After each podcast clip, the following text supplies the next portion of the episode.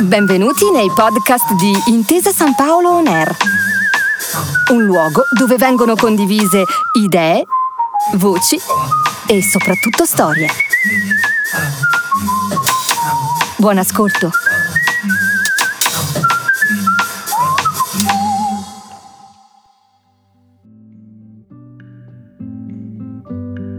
Benvenuti e benvenute a E pensare che c'era il pensiero, il podcast della Fondazione Gaber in cui a parlare è proprio il signor G.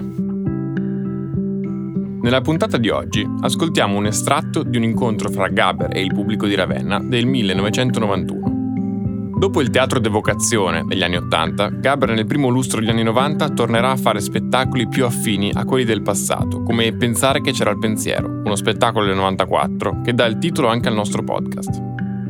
Questo incontro è particolarmente interessante perché Gaber è proprio a metà fra questi due momenti della sua produzione e si interroga con il pubblico su alcuni temi che hanno caratterizzato quel periodo.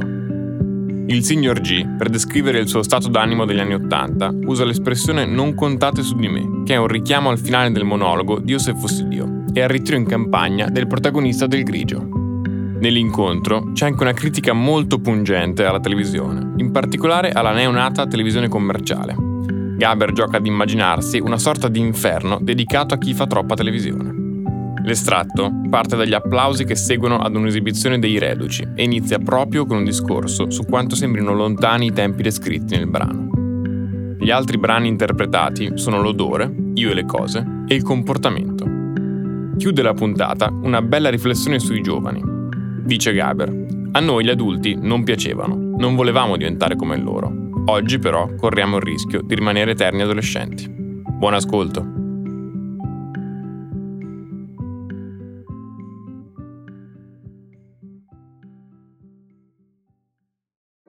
I reduci. Io questa la cantavo già nel 76, per cui solo che invece di dire 40 anni dicevo 20, poi 30.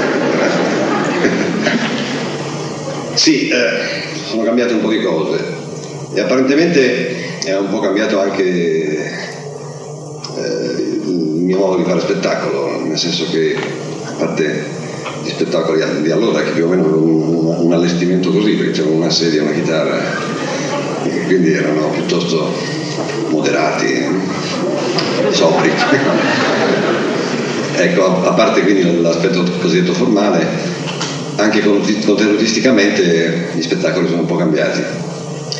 E Ecco, io sento alcune volte qualcuno che dice che mi sono in qualche riflusso, c'è questo tipo di discorso, eh, come dire, di, di, disimpegno da parte di... Io credo che io Ruporini, Ruporini è questo pittore, il mio amico di Viareggio con cui scriviamo questi spettacoli, non abbiamo cambiato eh, molto le nostre idee, nemmeno il nostro modo di, di fare dello spettacolo. In qualche modo il desiderio è quello di interrogarsi sulle cose, di interrogarsi su, su, su ciò che ci circonda e interrogarsi quindi su, sulle persone che, che, che, frequentiamo, che vediamo, che conosciamo, su, un'Italia che cambia e che a un certo punto è stata molto meno interessante dal punto di vista aggregativo.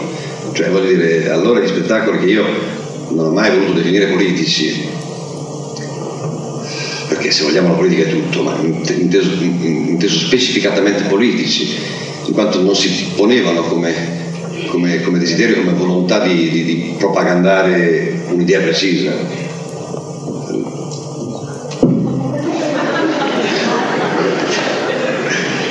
Sì, non propagandare nel senso della propaganda, la propaganda non mai amata moltissimo.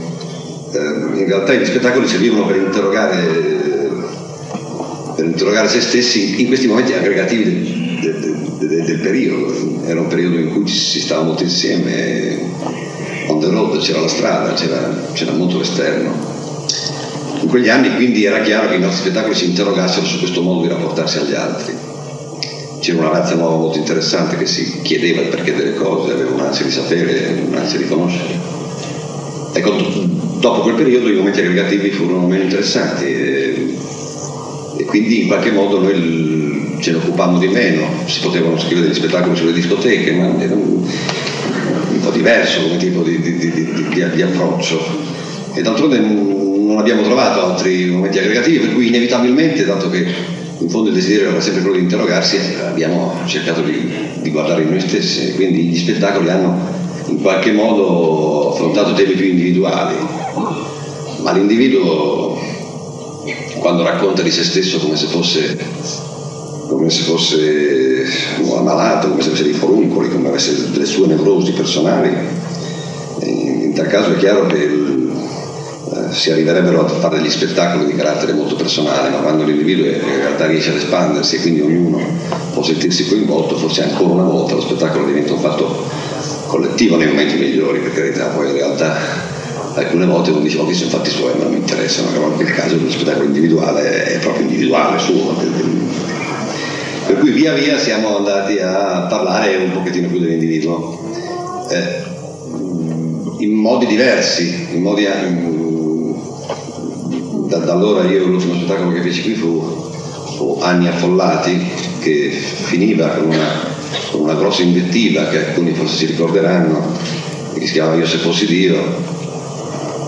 Eh, non sono diventato Dio in effetti, ma eh, c'era questo, questo desiderio di, di, di, ritiro, di ritiro da questo, momento, da, da questo momento collettivo e da questa partecipazione che era molto, molto diversa da quella di cui io parlavo, una partecipazione evidentemente che escludeva la delega, quella di allora, viceversa questa partecipazione alle nefandezze collettive.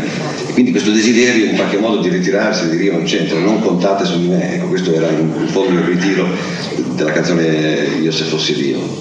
Ecco, da quel momento noi abbiamo cercato comunque di uscire, fare degli spettacoli solo nei momenti in cui ne valesse la pena, non è che io faccio questo mestiere, questo mestiere è molto privilegiato perché in fondo ti consente di andare sul palcoscenico ed esprimere quello che pensi, quello che vuoi dire, quindi già questo è un grande privilegio. Nel momento in cui non hai niente da dire è anche bene che tu stia a casa perché non te l'ha mica ordinato il dottore di andare proprio a fare lo spettacolo. Per cui in effetti, alternativamente, quindi non tutti gli anni, in quegli anni c'erano dei grandissimi stimoli, direi che ogni anno si facevano degli spettacoli, c'era molta... ora questi stimoli evidentemente interiori e individuali sono stati inferiori e quindi gli spettacoli sono stati un po' più sporadici, infatti io ricordo che non è venuto qui a Ravenna il caso di Alessandro e Maria, che era uno spettacolo fatto con Mariangela Merato, poi ho fatto uno spettacolo che si chiama Io se fossi Gamber, appunto non potendo essere Dio, poi sono ritornato. E poi ho fatto uno spettacolo che si chiamava Parlami d'amore Mario, quindi che, che era un'indagine sul sentire, e l'ultimo Il Grigio, eh, che, che ha girato per due anni e mezzo e che purtroppo Ravenna eh, quindi un, direi un diverso cambiamento di tematiche. Tematiche anche più eterne forse. Quindi da un certo punto di vista più complicate. Ma è proprio in queste tematiche un po' più complicate che abbiamo sentito quasi l'esigenza di cercare una semplicità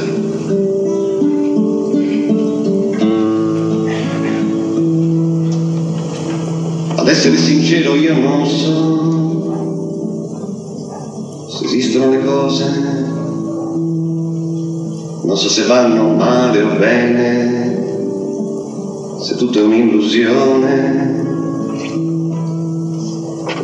Ad essere sincero io non so nemmeno se anche le persone, con i loro sentimenti e la ragione, esistono davvero. Io non so niente, ma mi sembra che ogni cosa, nell'aria e nella luce, debba essere felice. Io non so niente, ma mi sembra che due corpi una stanza debba essere esistenza.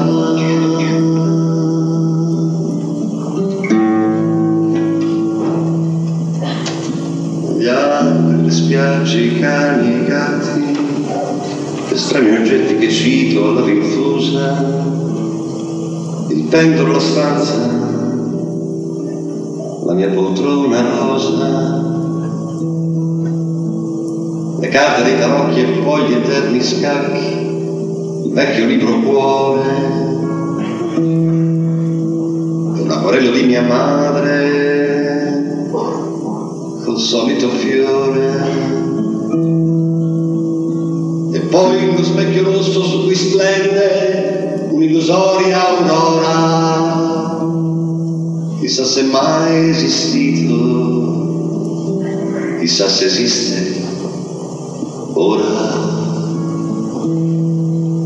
Io non so niente, ma mi sembra che ogni cosa, nell'aria e nella luce, deve essere felice. Io non so niente, ma mi sembra che due corpi nel buio di una stanza debba essere esistenza.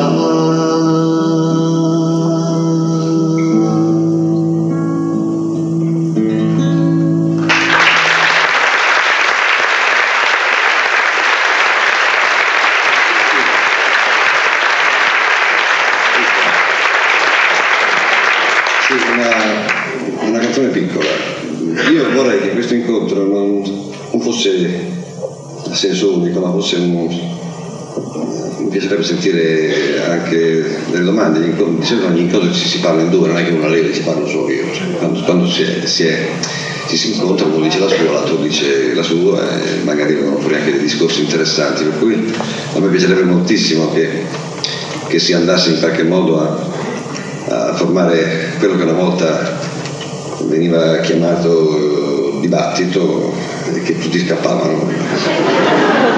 Fa- fa- Famigerato dibattito, ecco.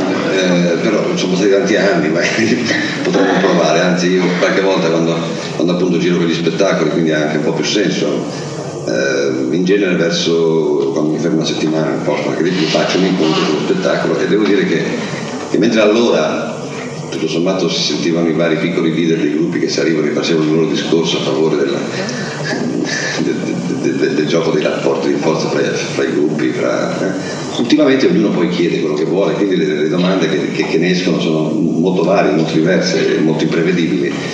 Ehm, anche perché il pubblico poi che viene a teatro è un po' meno identificabile, allora sembrava fosse decisamente più più omogeneo e quindi entrava bello compatto, poi usciva molto diviso, però quando entrava eh, era molto compatto. Eh, Ora non si sa bene, insomma, il pubblico che viene a teatro, cioè, c'è stato una specie di, di- di abbattimento di quelle che erano una volta delle fasce così precise di pubblico, cioè, c'è un pubblico che andava a vedere questo, che andava a vedere questo, adesso viceversa la cosa sia un pochettino, sia un pochettino diversificata.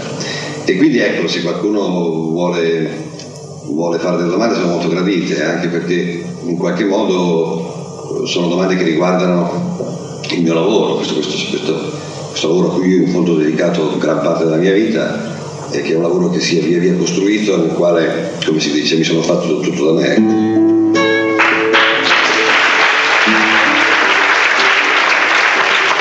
Tagliati sull'erba, soltanto un attimo prima di fare l'amore.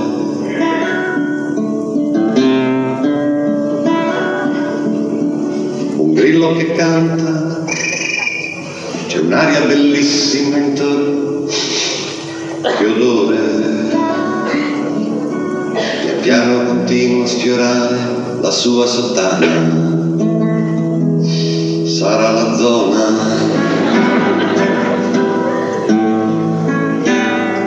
Cerchiamo un posto migliore e allora ritrovo di nuovo la mia tenerezza.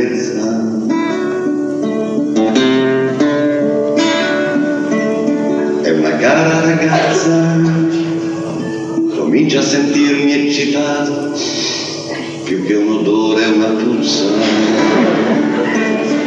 Io tento un abbraccio per chiuderle il setto nasale, è micidiale. non ce la faccio. Mi è venuta anche un po' di nausea, gira la testa. Città non mi sento mai male, l'aria è più giusta. Un bel bar mi siedo, mi sento un signore. C'è ancora l'odore, l'odore sempre, oramai dappertutto, non posso, non posso, oramai ce l'ho addosso. Vado a casa, mi metto sul letto, mi sdraio, mi distendo, ma c'è nulla. Io mi annuso, lo sento più forte, un odore tremendo, mi vestiti, oramai sono nudo, ti odio l'odore mio, l'odore mio, vuoi vedere che sono io, vuoi vedere che sono io, vuoi vedere che sono io. Calma, un momento, ragioniamo. Mi faccio un bel bagno, mi lavo da tutte le parti con molta attenzione.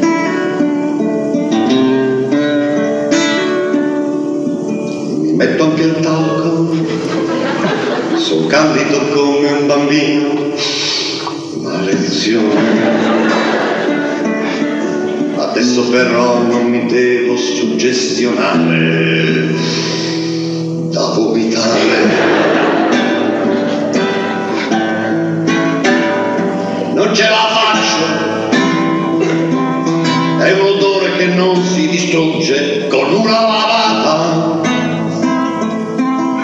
Vorrebbe un programma in risciacquo, la schiuma frenata.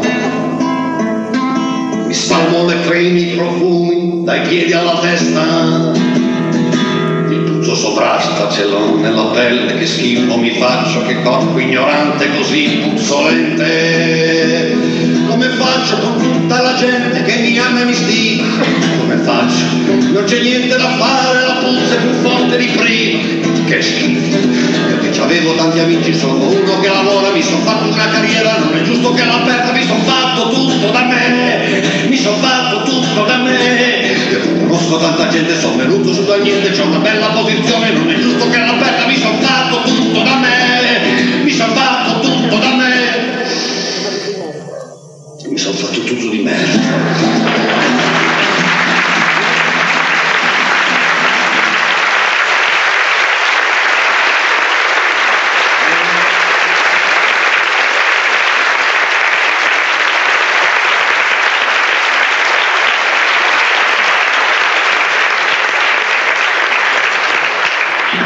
Ecco, questo self-made man, come si dice, fatto tutto da solo.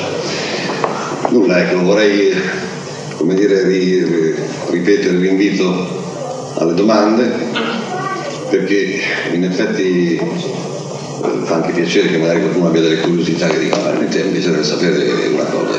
C'è magari qualcuno, all'inizio è sempre un casino, come a scuola, che ci venga fuori. però, però ecco, se qualcuno vuole chiedere qualche cosa mi farebbe molto piacere. C'è? Sì, Sì. sono qui. Ah sì, lei vorrei sapere quanto tempo ho a disposizione, perché le curiosità che ho sono moltissime. Non hai sentito? Sì, sì, hai, detto che le Vorrei sapere curiosità... quanto tempo ho a disposizione, perché le curiosità che ho, anche perché per molti Devo mandare consigli per gli acquisti, quindi sto- Evidentemente comunicare fax. Adesso Scusa, non ho capito questo. possiamo comunicare fax, via Ah, fax. Ascolta. Adesso Massimo. Ecco. Eh, a proposito del fatto che tu non abbiamo mai molto tempo. Io ci abito tre anni e in effetti tu sei mancato, in lei non sei mancato niente. Un po' più forte, scusa. Hai detto che abiti qui da tre anni, quindi ti sono mancato. Ti sono mancato. E, e penso che mancherà- penso che tu abbia dei doveri, come molti cantatori della nostra generazione. Mi senti? Perché non sono. Non, non benissimo, però insomma, se, se forzi, ecco. Allora, io ritengo che voi, cantatori di queste, della nostra generazione, abbiate dei ben precisi doveri nei confronti dei giovani. Io ti parlo anche da insegnante, non voglio dire che voglio insegnare, ma ritengo che i giovani che ad andare sempre in discoteca, in realtà non hanno altri incentivi. Non è casuale a volte che si parli eh, di, te o di, Andrea, non solo di te, o ci si incontra a vedere Guccini. Quindi ritengo che tu, come altri tuoi colleghi, abbiate un dovere ben preciso, quello di far apprezzare ai giovani quello che forse hanno dimenticato, una, della discreta musica, dei buoni messaggi, perché le vostre non sono canzoni, sono messaggi. E per cui ti contesterei in questo senso, dovresti fare molto di più per venire, magari con dei prezzi più accessibili, di, Andrea, che sono 5.000 lire, con tutti rispetto per la vostra arte. Qui costa molto stasera. No, no,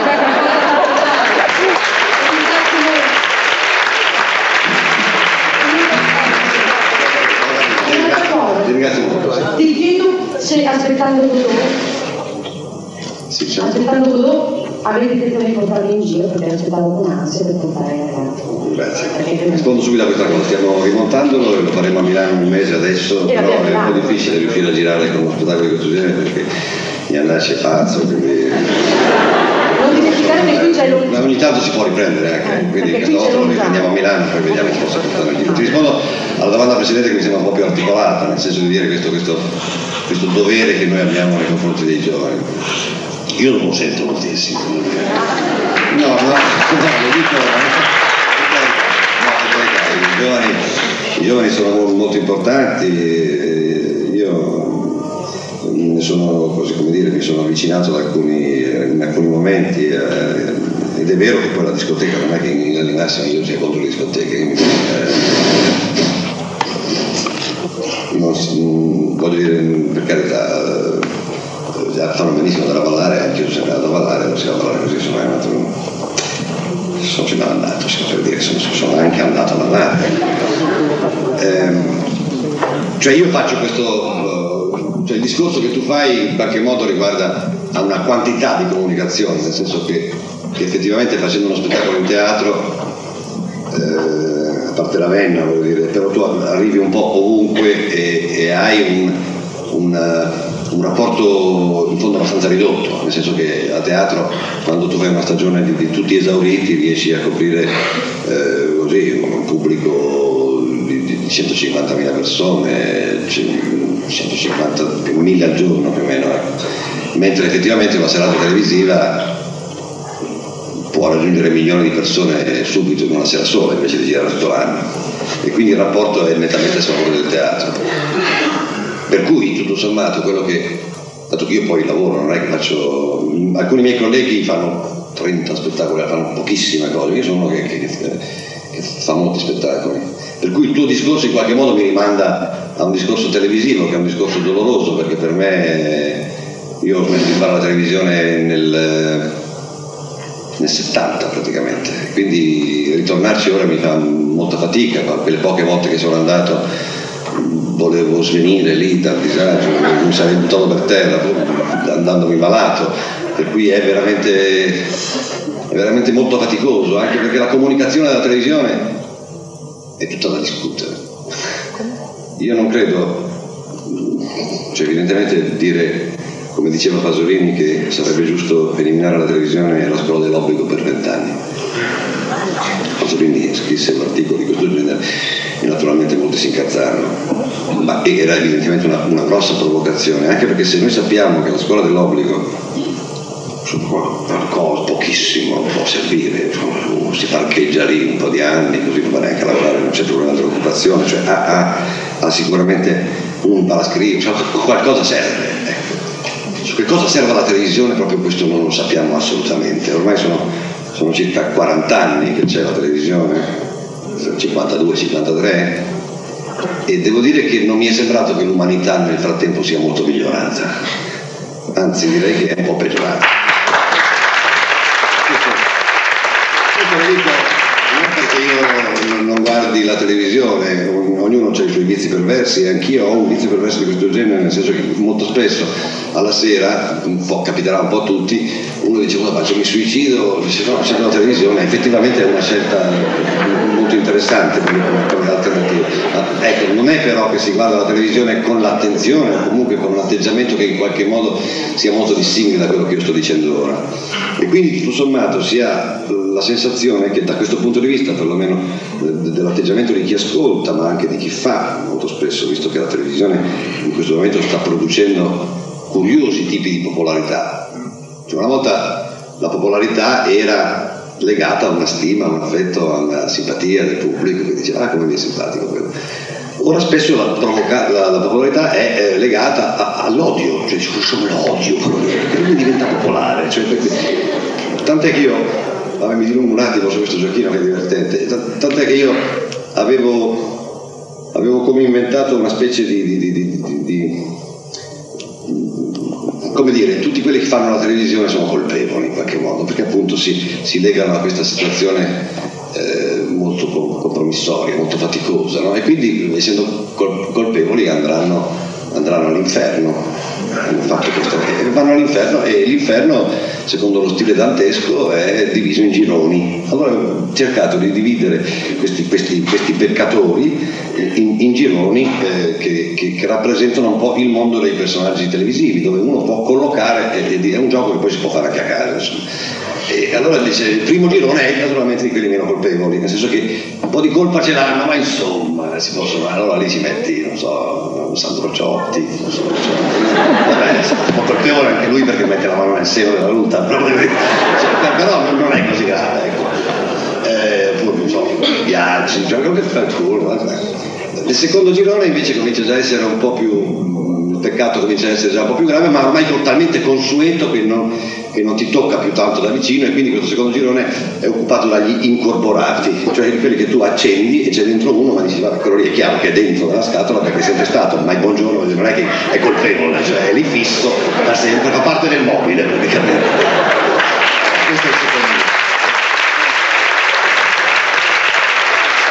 Il quarto girone ecco, cominciava a diventare, eh, qualcuno diceva una specie, cioè è il girone dei deliranti.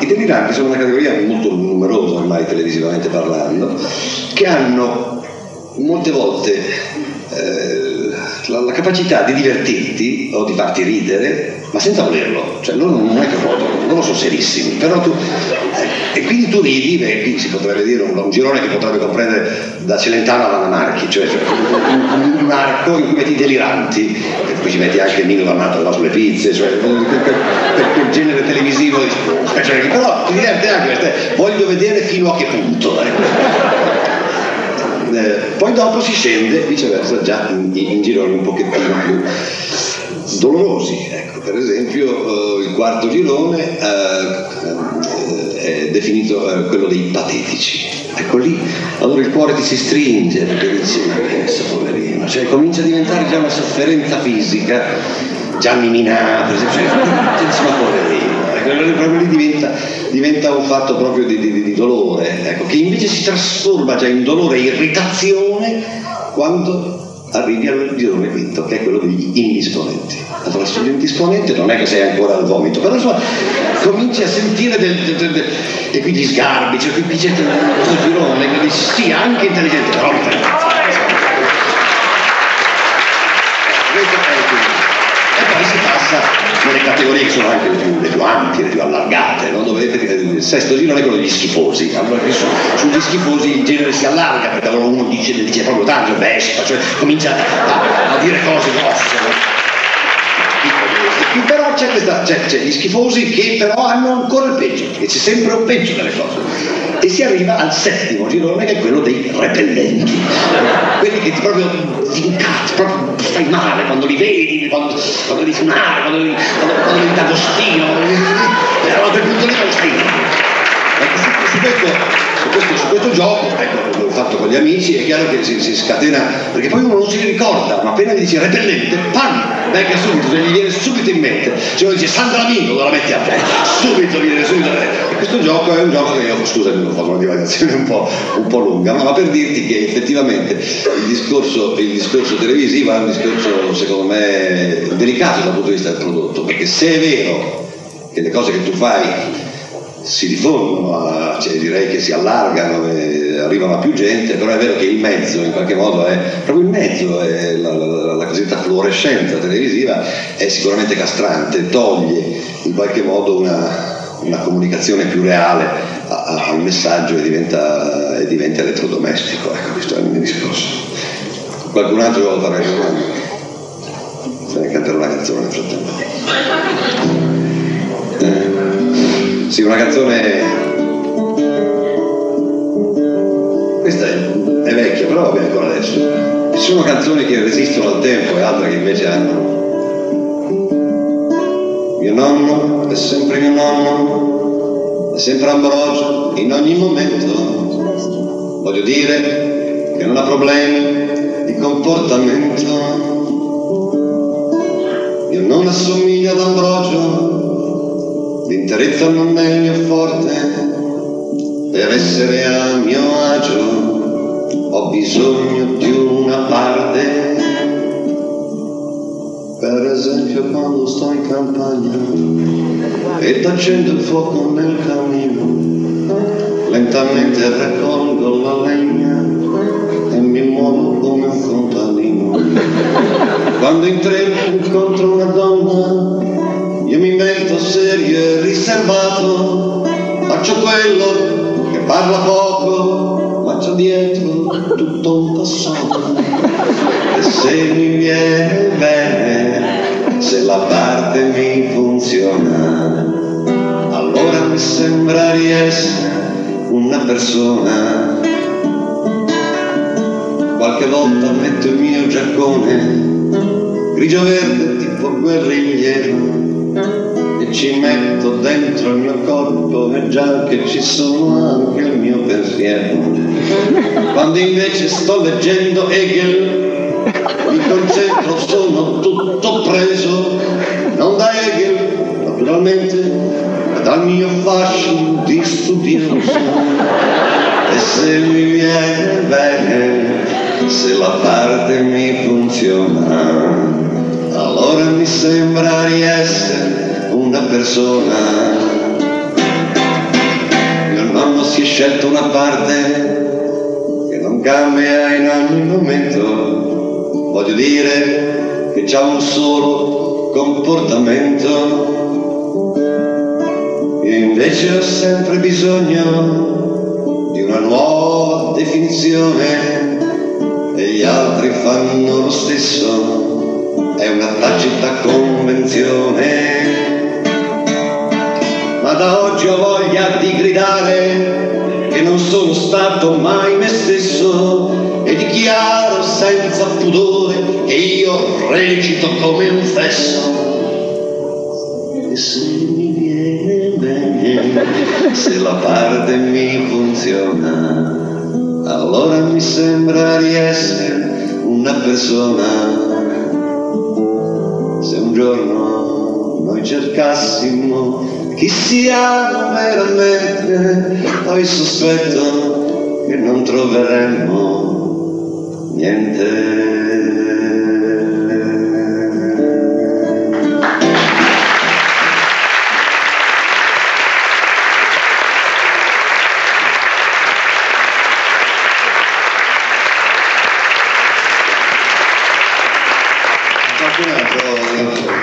Qualche altra domanda? Qui C'è, c'è.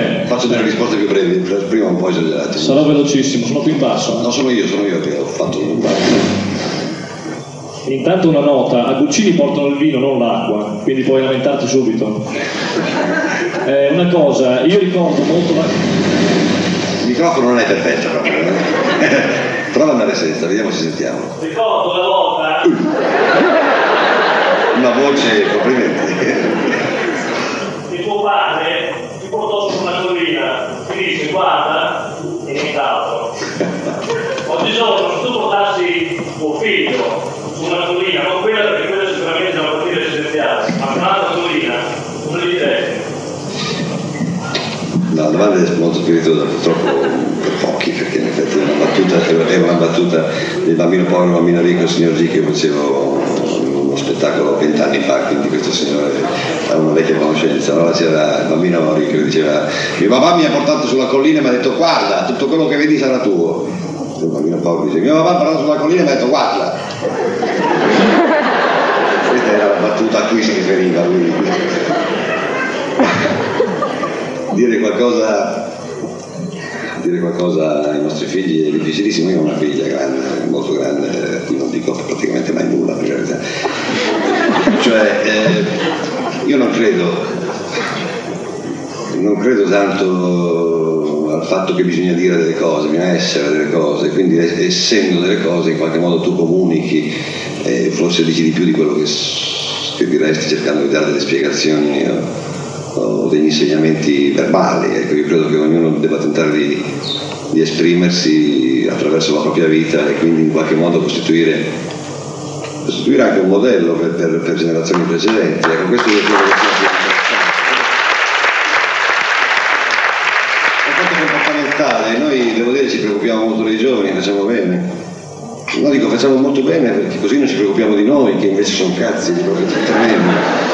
E, e, quindi si fa molto parlare, si fa molto parlare dei giovani, dicendo ma i giovani come sono, ma, ma, ma i grandi sono? Ecco, questo qui è una domanda, tra l'altro è difficilissimo questo, questo tipo di, di, di indagine.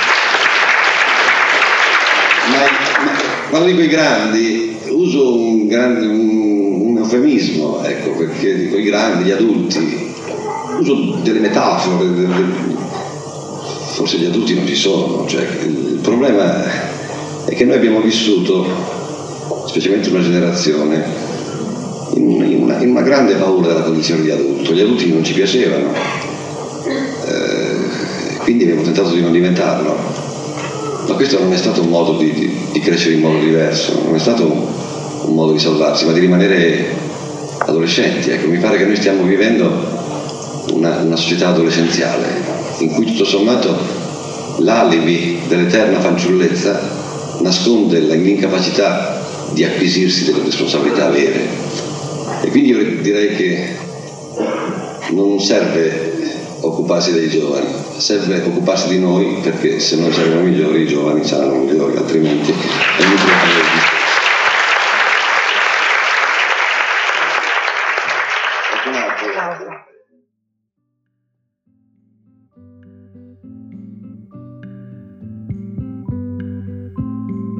Nella puntata di oggi abbiamo la fortuna di avere due artisti che raccontano due diversi aspetti di Gaber, entrambe raccolte da Massimo Bernardini. Il primo è Daniele Silvestri, che nel 2011, partendo dalla propria storia personale, parla di come voltare le spalle a una certa televisione sia un istinto di sopravvivenza. Silvestri riflette anche su come la TV sia ancora un potere quando agisce semplicemente da amplificatore per qualcosa che accade altrove, ma che sia molto difficile fare del bello muovendosi al suo interno. Al festival Daniele Silvestri si era esibito nel brano Il signor G nasce, che trovate nella raccolta Io ci sono.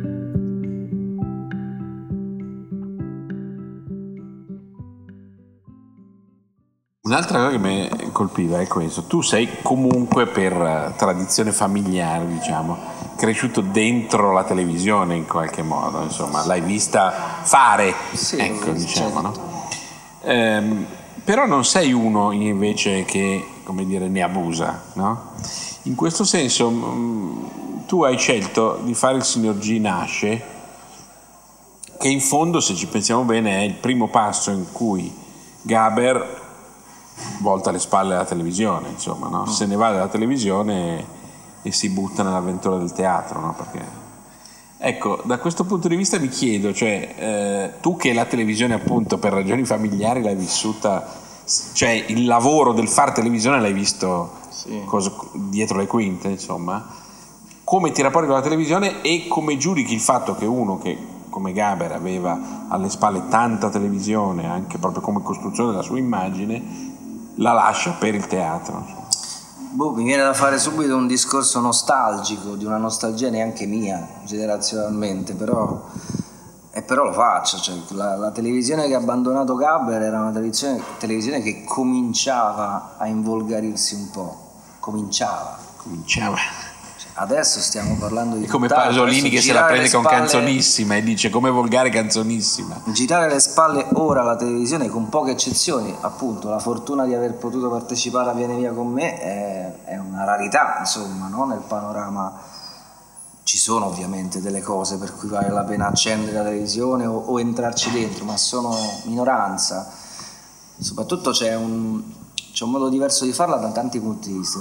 Il primo dei quali non si cita mai sono i tempi il modo in cui funziona la televisione negli ulti- dagli ultimi vent'anni è condizionato da, un- con pochissime eccezioni, da un modo in cui i tempi sono contingentati che ha pochissimo a che fare con la possibilità di esprimersi, di comunicare davvero, di instaurare un rapporto, è fatta di altro, può andare bene anche quello, ma sicuramente il signor G non poteva essere, se non come documento, può andarci a finire in televisione. Secondo me in questi ultimi vent'anni questo è diventato, cioè la televisione è un, un mezzo formidabile ancora adesso, ma quando si tratta di spettacolo, di comunicazione in un certo modo, di racconto soprattutto, funziona solo, quasi solo come documento, cioè va- a filmare qualcosa che avviene altrove e ce lo può riproporre perché magari eravamo lontani, ma farlo succedere in televisione è sempre meno difficile, non c'è più quella televisione che ha avuto la fortuna di fare anche lui. Ripeto, è un discorso un po' nostalgico e retorico, però io la, la, la penso realmente così, quindi girare le spalle a quel tipo di televisione non è particolarmente eroico o difficile. Naturale. Istinto di sopravvivenza. Istinto di sopravvivenza. Un po' sì.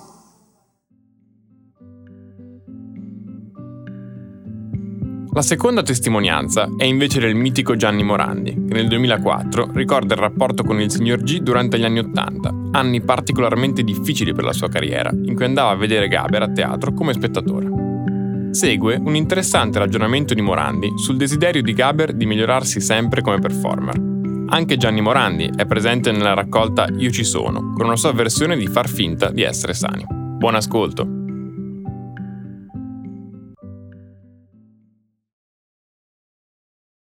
Poi agli inizi degli anni Ottanta ci siamo ritrovati, eh, io poi così, lui mi vedeva, mi vedeva come un suo fan che lo andava a trovare ad ogni spettacolo. E forse mi guardava un po' con tenerezza, come dire, ma guarda che forse potresti anche tu fare qualcosa, ma perché non... Io lo andavo sempre a vedere meravigliato, dicevo, ah, ma che bella questa canzone che hai fatto, che bello questo monologo, che mi ritrovavo o a Bologna o a Roma o a Milano. Alla fine andavo sempre a trovarlo e, e lui ha sempre avuto molta tenerezza, molta, molta delicatezza nei miei confronti, che erano anni in cui appunto io ero quasi sparito dalla situazione. Tra l'altro nel 76-77, un periodo in cui eh, c'erano gli autonomi, c'erano, c'era il momento del terrorismo, anni bui, anni... andai a vedere uno spettacolo al Trianon a Roma, che è un teatro fuori porta, pieno, gremito di giovani, anche politi- politicamente, diciamo, tutti da una, da una parte, tutti molto e vedendomi in mezzo al pubblico fui preso, non dico a pernacchie, ma insomma, diceva che, che, che, ci sei a fare tu, ma vai via, ma vai a cantare, se non so, vai a cantare, fatti mandare, non lo so, fatti mandare a mano fisarmonica, non mi ricordo cosa mi dice. E lui, mentre stavo uscendo dal teatro e c'era questo gruppo di ragazzi che mi mi schernivano arrivavo e dicevo, oh, ragazzi, ma siete pazzi? Cosa, cosa, che discorso? Cosa state facendo? Cosa state... Abbiate rispetto, sai, che... diciamo che mi prese le mie difese, ecco, in quell'occasione. Ma mi è venuto in mente adesso, non è che... Ti chiedo una cosa tecnica. Da cantante, mi racconti Qual è il segreto del cantante Gaber? Tanto secondo me non si accontentava mai Gaber, cioè, sapeva che si poteva fare sempre meglio.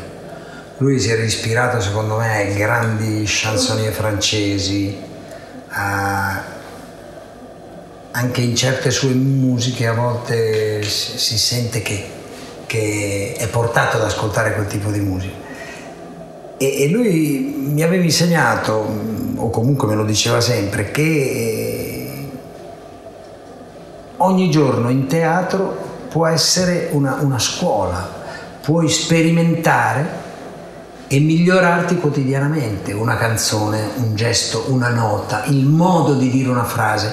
Ti accorgi con la, la, la sensibilità di un, di un, artista, di un cantante, quello che non arriva alla gente e e studi, ti prepari da professionista, da, da uno che ama questo lavoro, da, da uno che vuole arrivare a, a farsi capire, è una scuola quotidiana. Quindi i suoi spettacoli partivano in un modo e man mano li migliorava. Lui tutti i giorni alle 6 faceva le prove, per esempio, in qualsiasi posto d'Italia alla 180esima replica alle 6 del pomeriggio parlava con l'elettricista e diceva guarda quando dico quella battuta la luce arriva due secondi dopo devi anticipare quando io dico ah è lì quando muovo con la mano si deve alla 180esima replica l'ho visto fare questo che poi qualche volta sono andato anche alle prove. E lui mi diceva l'unico modo anche per migliorarsi, per crescere, per diventare dei grandi interpreti è lavoro, impegno e non accontentarsi e sicuramente mettersi in discussione ogni giorno cercando di superare quello che diventa la routine, perché la routine ti fa fare lo spettacolo tutti i giorni uguale, allo stesso modo e lo fai così che non pensi più neanche a quello che dici, non vai avanti. Invece lui che faceva 180-200 spettacoli l'anno, perché partiva a ottobre e finiva a giugno, ogni giorno perfezionava il suo modo di cantare, di muoversi, per esempio la gestualità in determinate canzoni, quando cantava Si può, per esempio, si può, siamo liberi come l'aria, si può. Si vedeva che era una cosa che gli era nata piano piano e che poi l'aveva perfezionata. Poi vedendo le reazioni della gente, eh, quotidianamente si migliorava. E poi la capacità di cantare questa voce che diventava era un tutt'uno, no? la parola, il modo di pronunciare le parole e di arrivare alla gente, però con l'intonazione, però, con, però da musicista, non, faceva delle cose molto semplici musicalmente a volte perché doveva arrivare immediatamente a un pubblico, così che ascoltava la canzone per la prima volta, però si sentiva che c'era sempre garbo, che c'era conoscenza, che c'era professionalità, che c'era cultura musicale. Quindi era grande anche come cantante, secondo me, e soprattutto quotidianamente migliorava.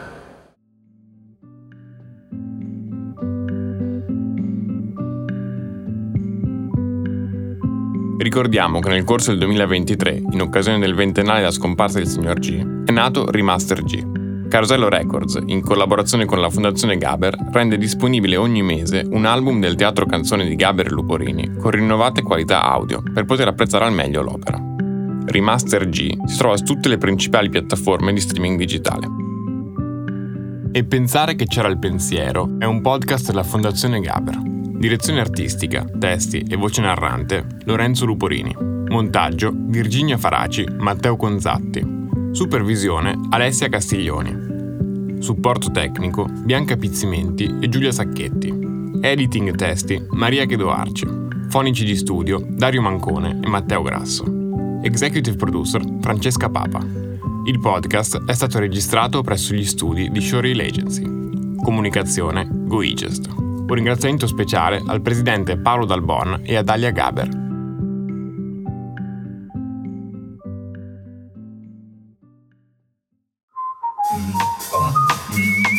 Grazie per aver ascoltato i podcast di Intesa San Paolo On Air.